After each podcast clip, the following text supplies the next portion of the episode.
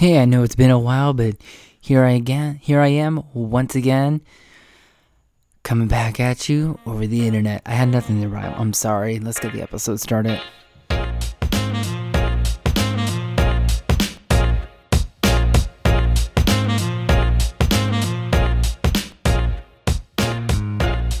Hey everybody, welcome back to another episode of Who's Listening with me, Leon Andrews.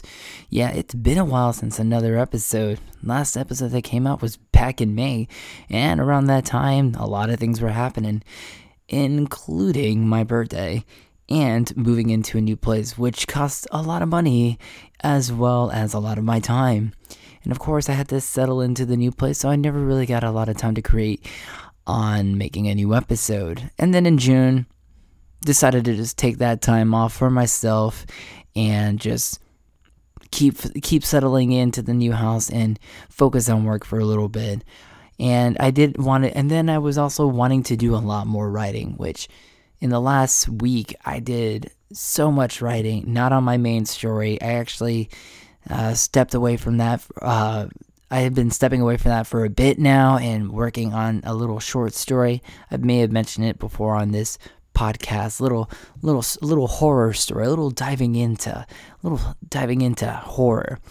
Yeah, it, it came recently to me that my fiance, uh, who is writing a book herself with a ghost, partnering up with a ghost writer, is working on a nice little nonfiction book, which I read myself and found it to be pretty good and pretty informative. And meeting the writer after speaking with him a little bit about what I've written in the past was very, very, very interested in how I frame things in my in how I imagine these these stories and these characters and was encouraging me to read or sorry, encouraging me to write. And advised that I go back and read a book that I haven't picked up and since I first bought it, I don't remember when but it was Stephen King's memoir and on the craft of writing called On Writing with Stephen King, a memoir to the craft.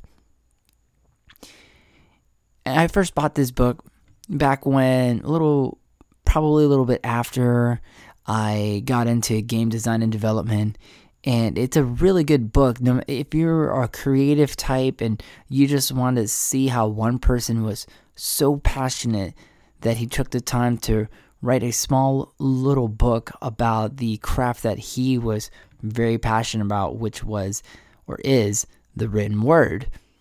I I recommend picking it up, even if you're a painter, if you're a sculptor, game designer, a musician. You should really read this book. It's just fantastic.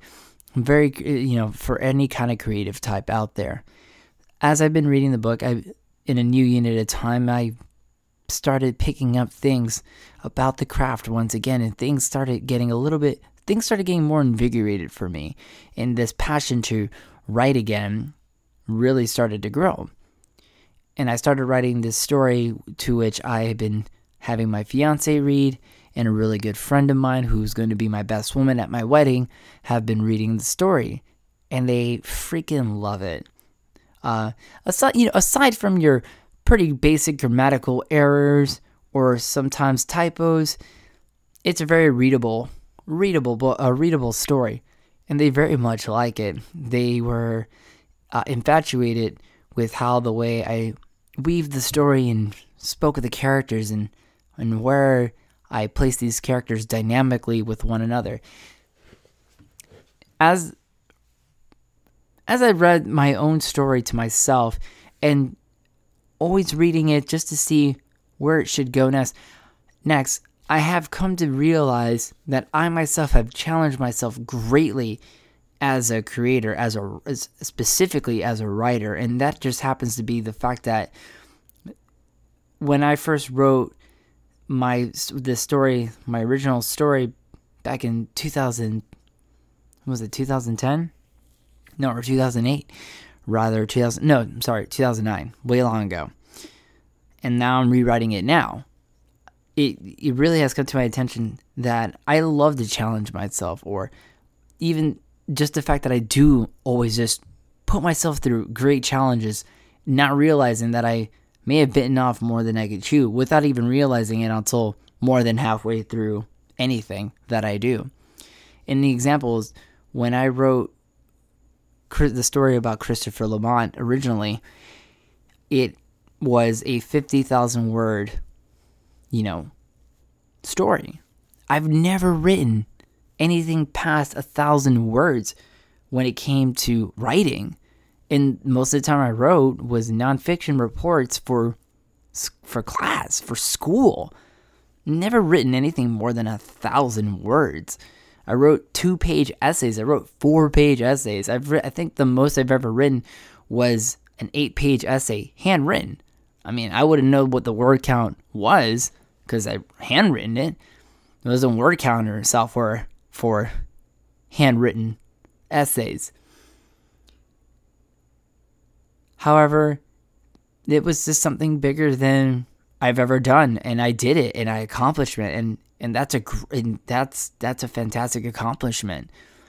And I go back and I'm writing. I go now that I, really looking at it now, I write this story and I see the challenge that I put myself once again. This predicament that I always put uh, that I always seem to put myself in, and that's the fact that I'm telling the story from ten different perspectives, and it's a short story right now I'm at 6500 words at this with this story and I'm and I'm really trying to put in every person's perspective as much as possible and at the same time not inundate the the reader with every little minute or pedantic detail of Sandra or Kyle or Devin or Devon or Sean or Amanda. No, it's just all these characters. I cannot just sit there and inundate the right the reader with all these different perspectives. But at the same time, I have to write different perspectives because you need to know what it really builds the story and it really builds the tension that I'm really going for because this is a horror thriller that I'm writing. I have to tell you, if there's anything about me that has been just the most consistent thing about me is that I love horror. Huge fan of the I'm a huge fan of the genre, either written or filmed or even in video games. I love horror. I like some of my com- some of my favorite comic books were horror stories, or in this case, manga. One of my favorite horror authors and manga artists is Junji Ito. Great, great stuff that this guy puts out. I, love his imagination. I would love to pick his brain one day. Another one, I can't really think of his name off the top of my head, but it's another Japanese author, a manga artist. And he wrote this one called The Traveling or the Departing Class or The Departing Classroom, which was basically about these second, third, second and third graders that get transported into another dimension and have to fend for themselves against the adults that go crazy. It's freaking good. Just and it's horrifying. And of course, if Parasite is a really good book, and then they turned that into an anime, which I've yet to watch. When it comes right down to it, I love horror. I love Stephen King's It. I love Stephen King's The Stand. Great book. Freaking long though. Freaking long. But I, I, I really enjoy the genre horror. It takes a lot. It takes a lot. It's to the point to the to the degree the horror to the degree to horrify your reader or your watcher or your or your player. There's an art form to it just such a just a fantastic art form that i just absolutely and i'm just absolutely enthralled by it. Just it just it just fascinates me to tap into a person's deepest part where it it taps into that that that part of their mind to which scares them, frightens them. It's fat. It's a very. It's always been a fascinating thing to me. I've watched horror movies since I was kid. I would always hide underneath the blankets. I would always cover my eyes. You know, obviously now as an adult, I don't do that much because I'm brave. Because I'm an adult. You know, come on, get it together, guys and with that, I've been really loving, you know, I've been really loving writing again. It's been just been great, and I'm excited about this story. I don't know what I'm going to do with it after I'm done. I would love to I would love to send it out to publications of some kind, anyone that might be able to pick it up because it would be really cool to have a published story in a magazine or uh, featured on some whole, on some blog or some website that features short fiction in that genre. We'll love to see that happen. I'll, I'll, I'll make it a goal this year to do that, and as well as work on my Christopher Lamont story. I definitely want to get that done. I am thinking that I'm will have to go back and pick up on a chapter and just read from there without without the intention of editing it, maybe making notes here and there, but with the intention of just reading it to get myself caught up because it has been months since I really consistently wrote the story. So there's parts of it and parts of the lore and the mythos that which I've created that I don't really can recall immediately to my uh, long term, my short term memory. And writing has just been great. One thing that's really been, really been uh, uh, just pretty key to this create, this passion to creation is that I got into playing Dungeons and Dragons, specifically as the Dungeon Master. Initially, I've tried to play Dungeons and Dragons before, not always Dungeons and Dragons. Sometimes it's been Pathfinder, but tabletop RPGs, role playing games for short. I've I played them in the past and I've never had a consistent group. Something always went somewhere. And I always thought to myself I'd probably be better off if I DM myself. And I tried DMing one time a long time ago with a game called Gamma Gamasutra uh, Gamasutra. That's the name of a video game website about development. A really good website if you're passionate about video games and video game development. Uh, Gamma World uh, using the Dungeons and Dragons rules uh, core rule set as a way to as a means to get quick and started on playing the game. Recently, I bought a oh, and just to finish to wrap up the story, DMing this game went horribly wrong. I think it was just too steep of a level for me to try to DM this game. I, they, it, it makes it seem like it's easy, but I think the problem is that when I bought this game, it was using a version of Dungeons and Dragons that is not not greatly appreciated. It's a version of D&D that's been known and absolutely lives in infamy to this day.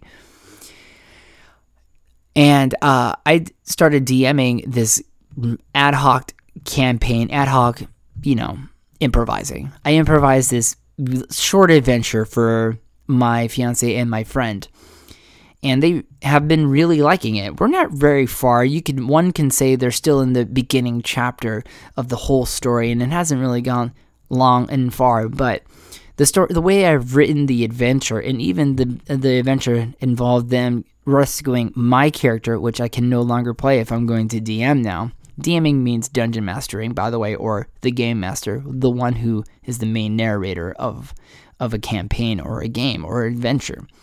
Everyone else is just players. They're actors in a in a in a, in a theater of the mind, so to speak. I played this game with them, and I ad hoc this adventure together where they had to rescue the char- uh, my character, and it turned out to be really g- great. My fiance very much enjoyed it, and as did my friend, who is a fairly seasoned uh, Dungeons and Dragons player he liked it a lot. And then of course the how the way the story is continuing now that we've now involved my roommate to start playing with us, we're seeing where this adventure takes us and I've been very much enjoying it. To circle what I'm trying to get at is that the game has really touched and really contacted a part of my mind to create on the spot, to just create. Because one of the things about playing tabletop tabletop role playing games is that sometimes players will improvise or do something off script that you did not expect them to do. And as the game and dungeon master, it is your job to adapt and improvise to that to that action, to that decision, to to to the whatever they do. So far they've been really kind to me. Now, circling now going further back to that first game that I DM'd for my first time in my life in my late 20s how miserable how miserably I failed at it where one player did went way off script. You know, they the game asked them the game the adventure manual was basically saying they had to go to this one place, but they ended up going to a town. I didn't think of a town. I just threw one together. Now, coupled the fact that I wasn't sober at the time when I was dungeon mastering, it just didn't work out. I had a bad time. I pizza where I should have french fry, and when you french fry where you should have pizzaed. You're not gonna have a good time. You're gonna have a bad time. However, I've been doing really good so far, just dungeon mastering and giving these guys characters to talk to and how the way these non-player characters are interacting with my player characters, my fiance and my friend, and now my roommate. So this it's been really fun and it's been tapping into just such a creative side that I, I created another adventure for them that I am looking to explore and even now I have these ideas sizzling in my mind that are that are just sizzling in my mind, ready to be put out there that I really want to create this world for them. And hopefully this is something that is has a hobby doesn't take away from me in any way where it takes it, it eats up the time where I want to accomplish my writing goals because I have a lot of writing goals this year that I uh, that I really want to ch- just achieve. And and that's something I need to focus on, but doing this has been really fun and you have to allow yourself to have some fun. And this has been really fun for me. We're trying to see even now who else we can get involved in our little campaign and what we can put together for everybody and whatnot. So, you, you know, we'll see. So, guys, oh, yeah, you know, that's the other thing that um, has been really fun because I don't have all the essential core rule books for Dungeons and Dragons. I actually just rediscovered that I have a library card in for my county, and I went out and checked out the Dungeon and Dragons core rule books without having to spend a dime. I love it. You know, when I get to a point where I can justify having the purchase because I'm consistently playing Dungeons and Dragons, I'll go out and buy all the core rule books because altogether you're looking at 70 maybe $90 for 3 books to fi- to make a game. It, that's a lot of money. That's an investment, guys and I'm not just ready to commit to that. So thankfully, I found my library card. But I already checked out the books. I they only really needed my photo ID to get my books checked out. So that was great. I love it.